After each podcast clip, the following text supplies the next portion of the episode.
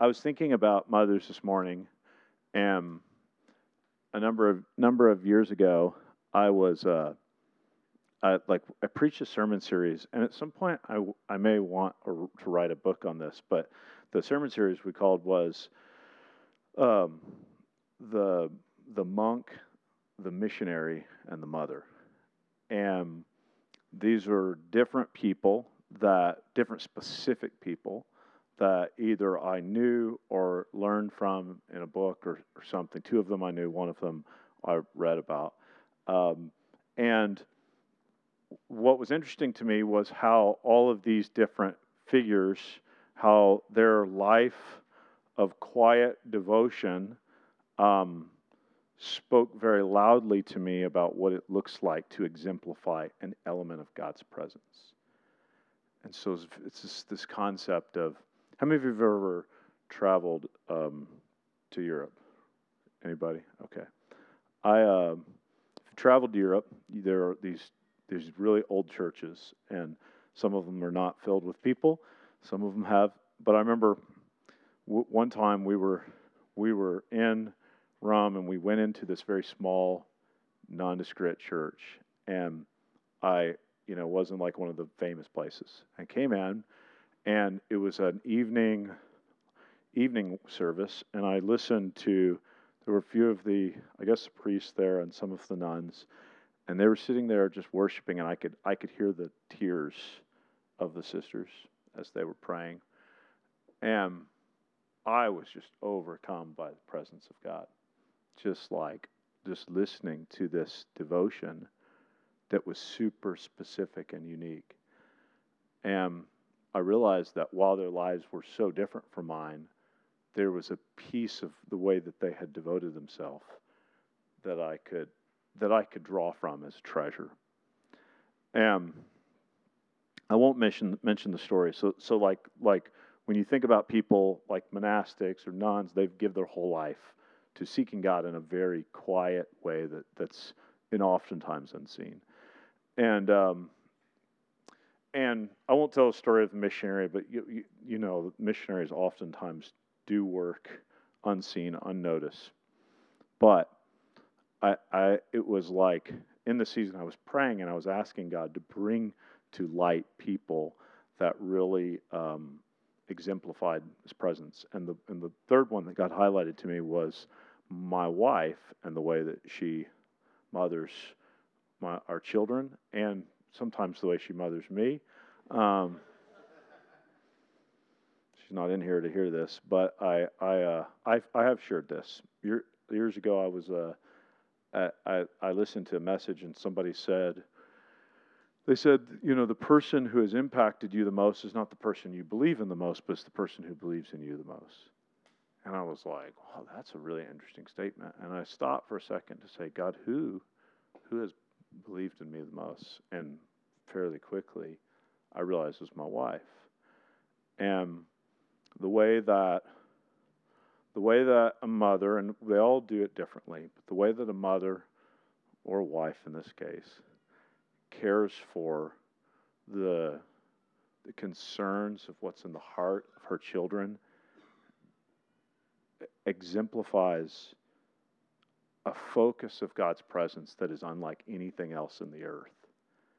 Like, it's really easy to think about devoting yourself to God and to this work whenever it comes with glory and success and all those things. That's that that's like no brainer. Like sign me up. No, I'm just but but a mother, the way that the way that mother cares for a child is is a specific expression of God's love.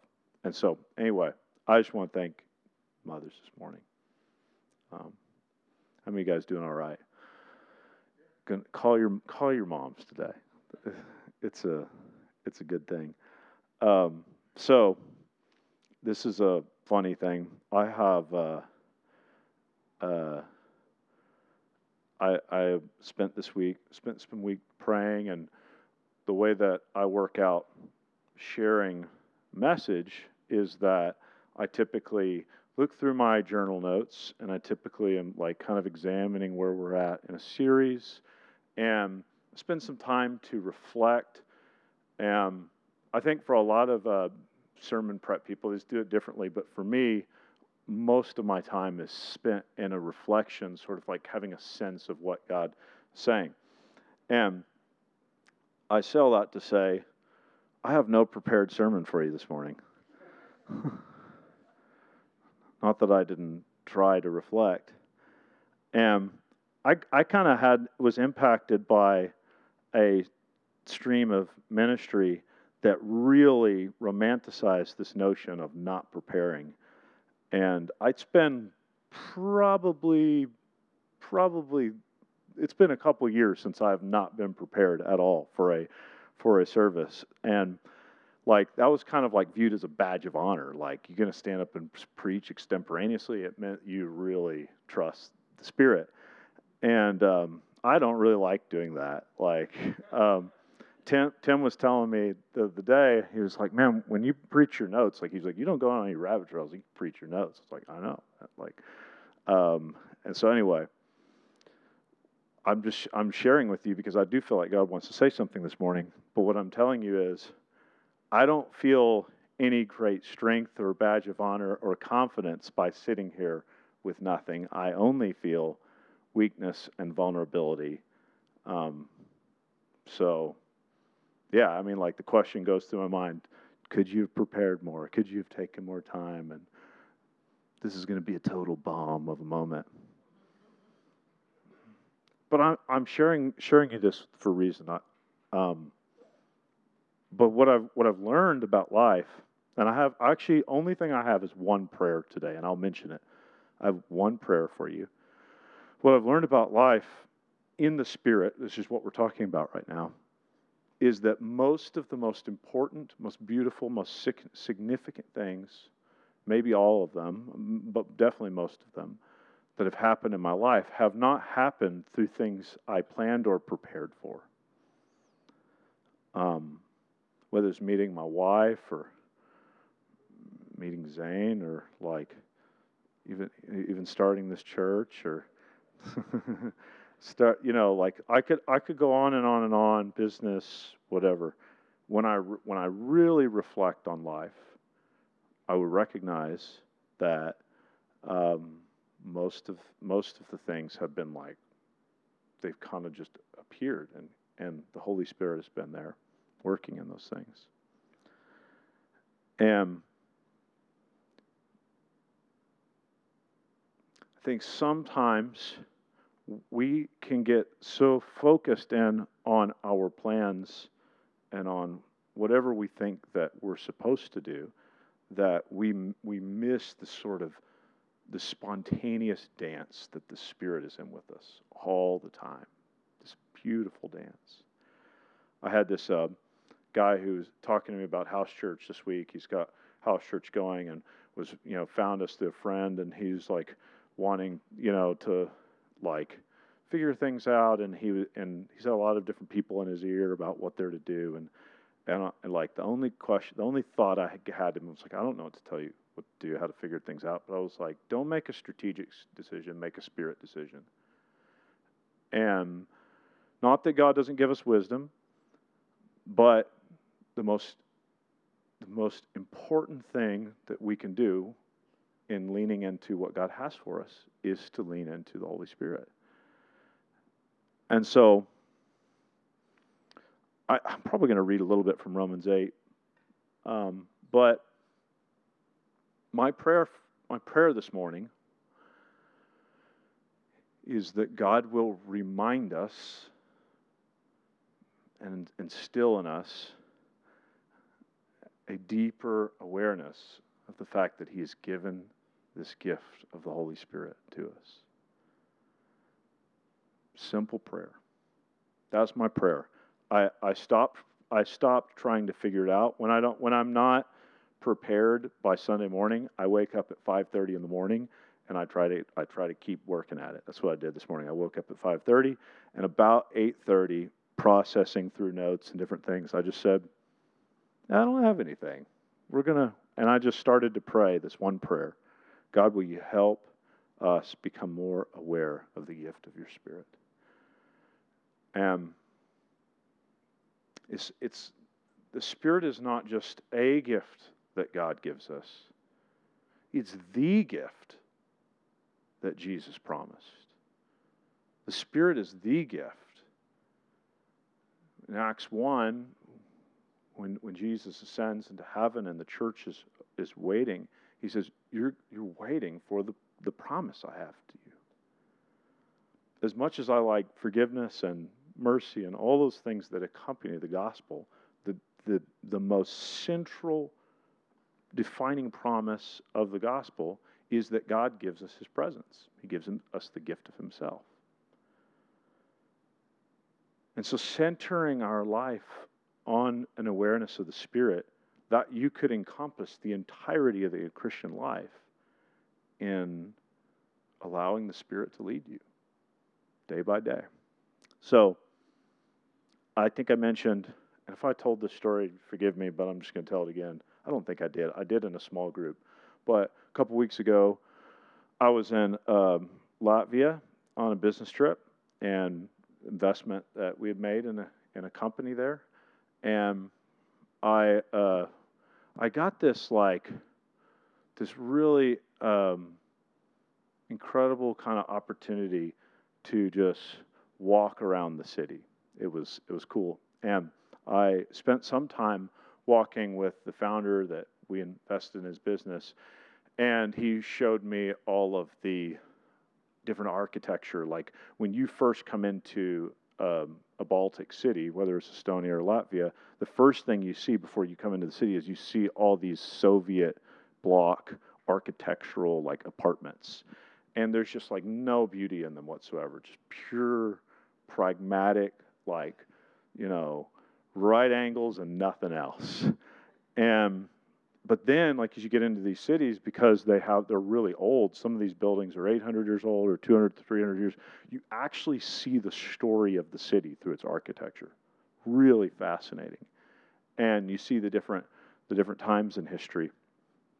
But i was walking alone at one point and i uh, my phone had died and which i was fine with i knew i knew i was uh, I knew I could get around the city. So I was just kind of wandering. And I was like, there was a couple churches I had seen.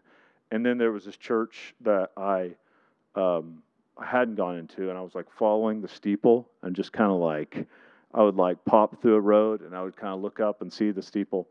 I got to this church and have, did I tell this story a couple weeks ago?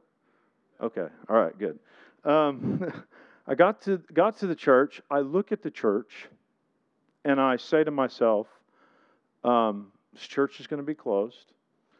I'm going to walk around this side way, and there's going to be a pastor that's walking out of the door, and he's going to invite me to come in and see the place.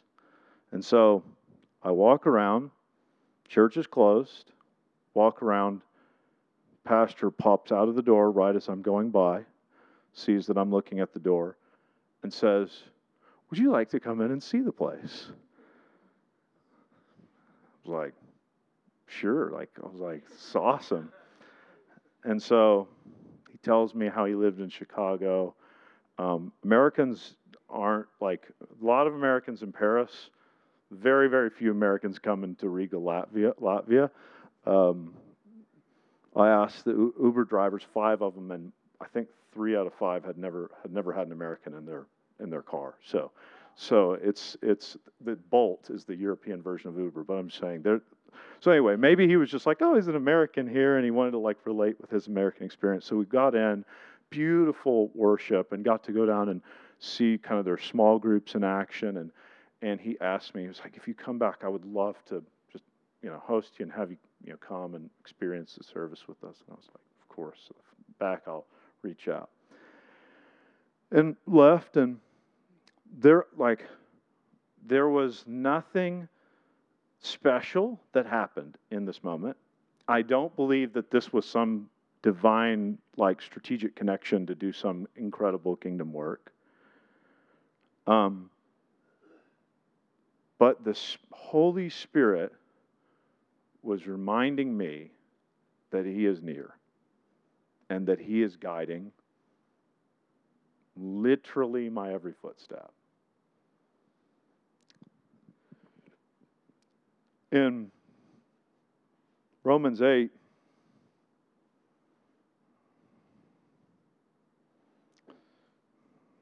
guys, you're going to have to forgive me because I'm just literally winging it, might be the term, but. But I do believe that God wants to say something this morning. Mm. I've got to find the, the part of the scripture that, that I'm looking for. Okay, we'll just read this chunk. For those who are led by the Spirit of God are the children of God. The Spirit you receive does not make you slaves so that you live in fear again, but rather the Spirit you receive brought about your adoption to sonship. And by him we cry, Abba, Father. Now listen to this part. It says, The Spirit Himself testifies with our spirit that we are God's children. Now, if we are children, then we are, co- then we are heirs, heirs of God, and co heirs with Christ, if indeed we share in his sufferings, in order that we might also share in his glory. So it says, the Spirit testifies to our spirit that we are the children of God. The Spirit testifies to our spirit that we are the children of God. Um, I had this friend who was trying to process through, we're reading the book of John together, and he was trying to process through. He feels like God's speaking to him, but he was like, What is that that makes me believe that God is speaking to me? I was like, Is it my upbringing? Is it just me wanting to explain things? And I, sa- I said to him, Romans 8 says that his spirit testifies to your spirit that, that you're his child. And I think there's two things that the Holy Spirit does in a life led by the Spirit. I, I can't like make the comprehensive biblical case at this moment, but there is a comprehensive biblical case to be made. Um, two things that the Holy Spirit does is that He wants to lead you into the truth of who God is, who the Father is, who the Son is. He wants to lead you into that truth. The second thing is, he wants to lead you into the truth of who you are in him. When I'm standing in that church, looking at this cathedral, standing next to this pastor, processing in real time that I just heard this whisper, you're going to walk around and this guy's going to let you in. The Spirit is testifying to my spirit that I'm his child.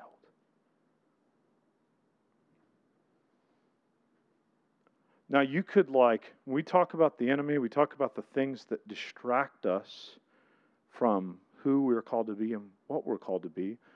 The, the enemy makes war over these two areas that the Spirit is actually in work to affirm. He makes war over the Spirit leading us into believing and knowing that God is good and loving and that He's present. And then He makes war over what God says about who we are. Like those two things. He, he wants to distort our perception of God, and he wants to distort our perception of ourselves. And the Holy Spirit, through Scripture, through our community, through life, is continually trying to affirm these two things.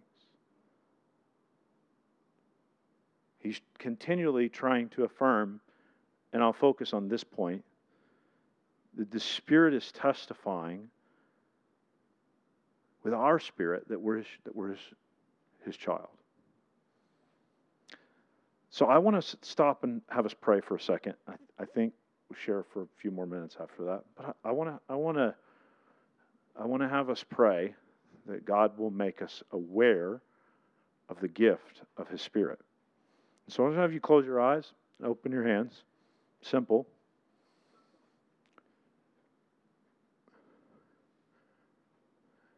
and just pray. Real simple, real quiet. God, make me aware again. Make me aware deeply, however you want to praise it, whatever is your own words. Make me aware the gift of your Spirit in my life.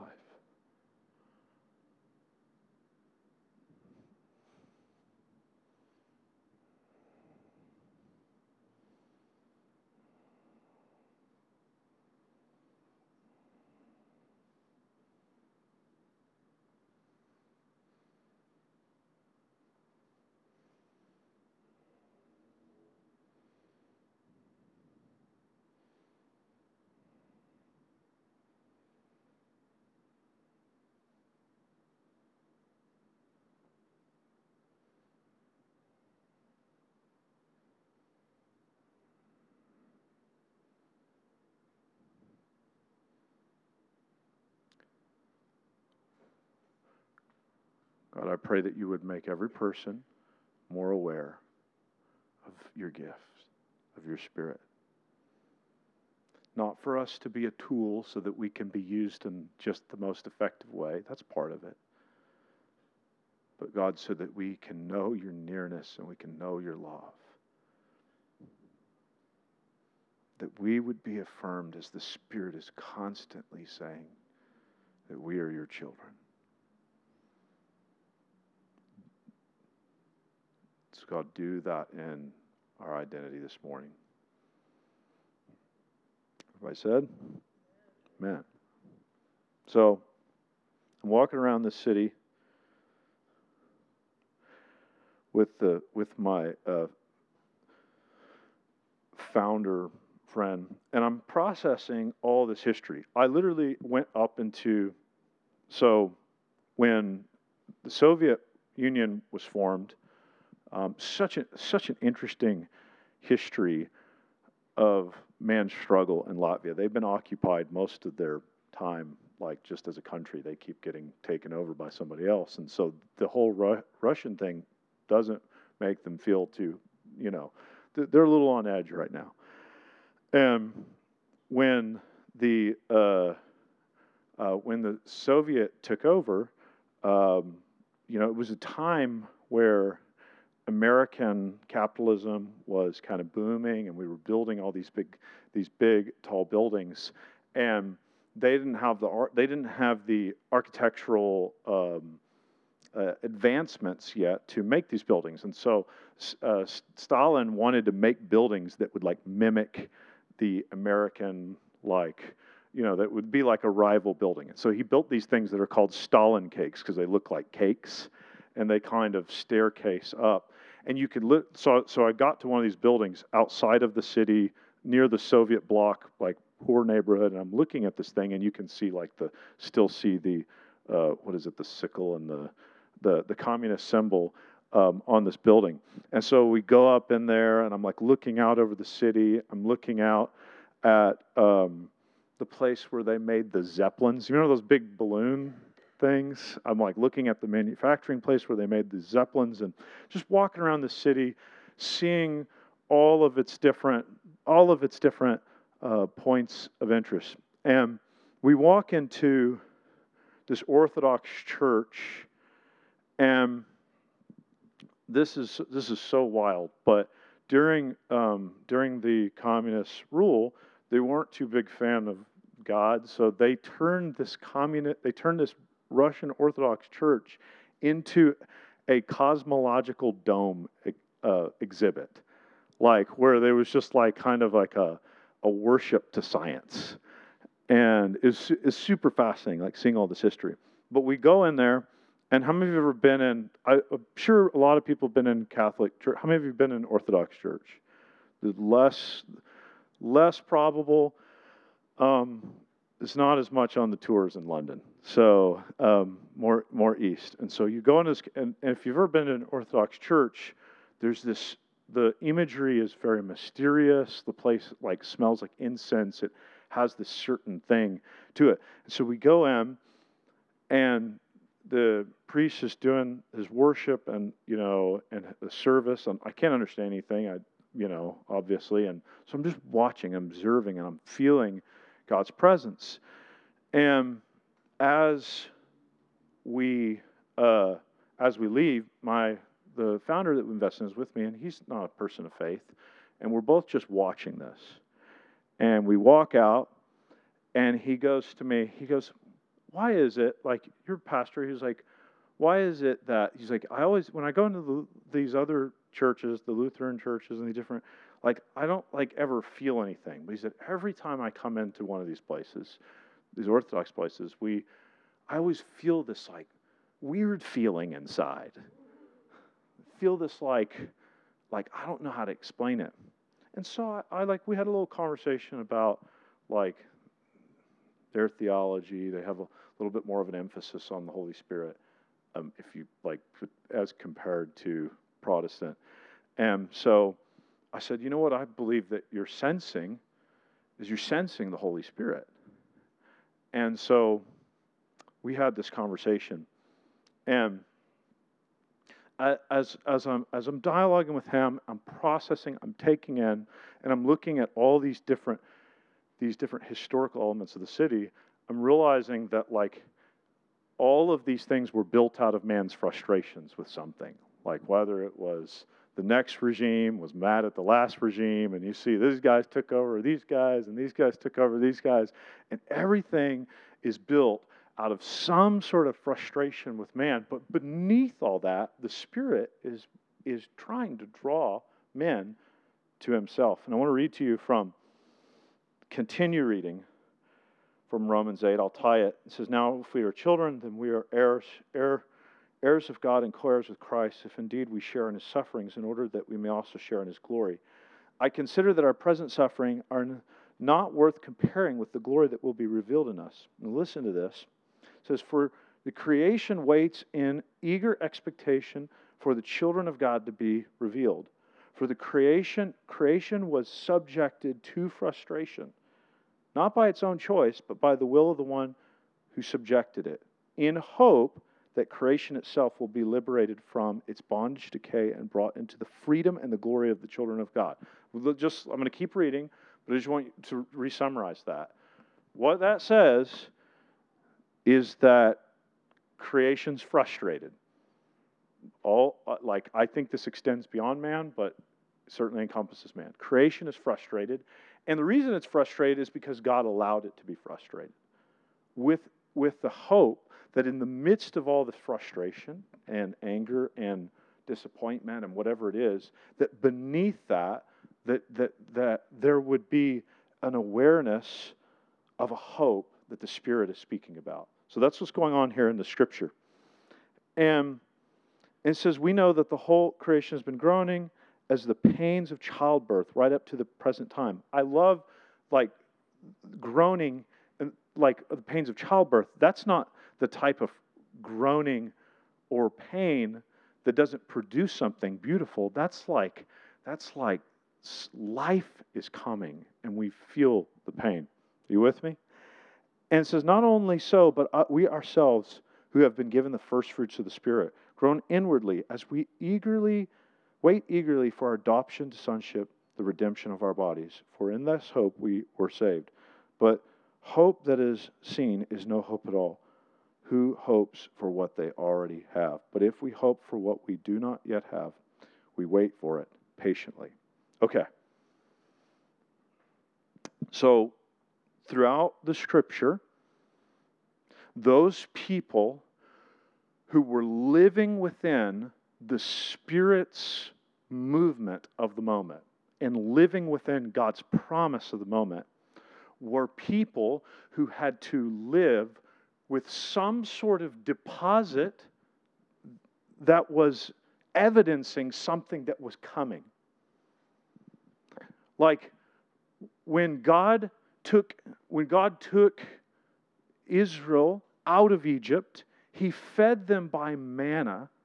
He fed them by manna. He brought his provision, but his ultimate provision was what? The promised land. And so he, he always, like the people of God, always live with a deposit of what's coming in expectation and hope of what will be revealed. Now, what this, what the scripture says here is that it's within that hope that you were saved. What happens when we lose sight of what God wants to do in our world is that we actually lose sight of His presence in the moment. Like God wants us to have an eager expectation of how He wants to redeem all things and that it's in that hope that we are able to be grounded in His salvation in the present. Like what this says is that creation is groaning for the revealing of who? The sons of God. How do we this applies to women too? How do we how do we become sons of God? By letting the Spirit testify to our spirit that we are his children. And as we become as we our imaginations are filled with the hope of what God might do, what he wants to do, what he will do in our world, it grounds us in our present salvation. And so the, the, the next thing that the Spirit does is He's not only testifying to who you are, but He is wanting in you to have a hope for where He is taking creation so that you can testify to others that there is a Spirit that will answer, that will bring peace, that will cover them, that will love. Like when I walked out of that, that church, like I didn't have to speak to something that wasn't happening in him. I just had to name it and, and, and say something and say, like, the Holy Spirit is drawing you.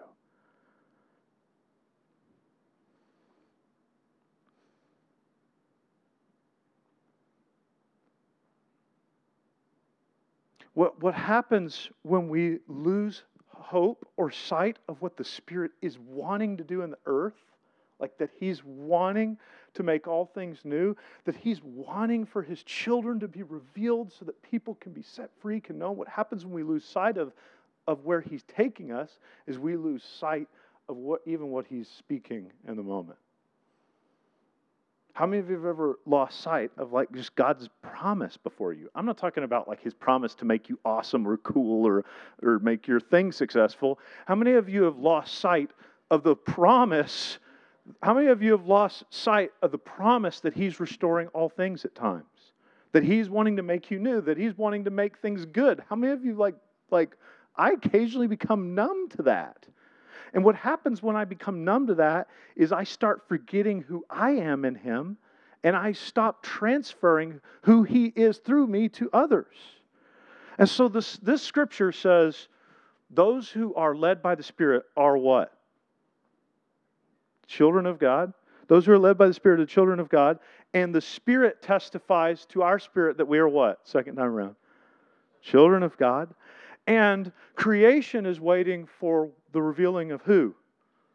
That's right. Sons of God, children of God, same thing. In this, it is the same thing. So the creation is waiting for us to be able to fully partner with the fruit of the Spirit that has been deposited in us. And if we will become aware of it, we will be a part of enacting God's hopeful future for creation around us. And if we lose sight of it, creation continues to groan. Like, are we going to have like a 16 month pregnancy or are we going to have you, know i don't know I'm, i mean god's in charge so that's not the point but, but my point is like creation is waiting people around you the world around you is waiting for you for you to go oh my gosh this, you are a gift in my life you are leading me and as soon as you just become aware of that all the magic of the kingdom starts happening around your life. This is what Jesus said. The work, the, the work is to, I was exactly how I said it. The work of the kingdom is to believe in me.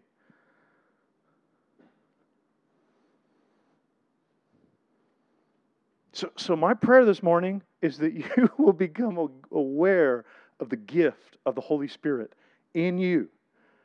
And that through that, creation will be revealed and drawn into God's hope for its future.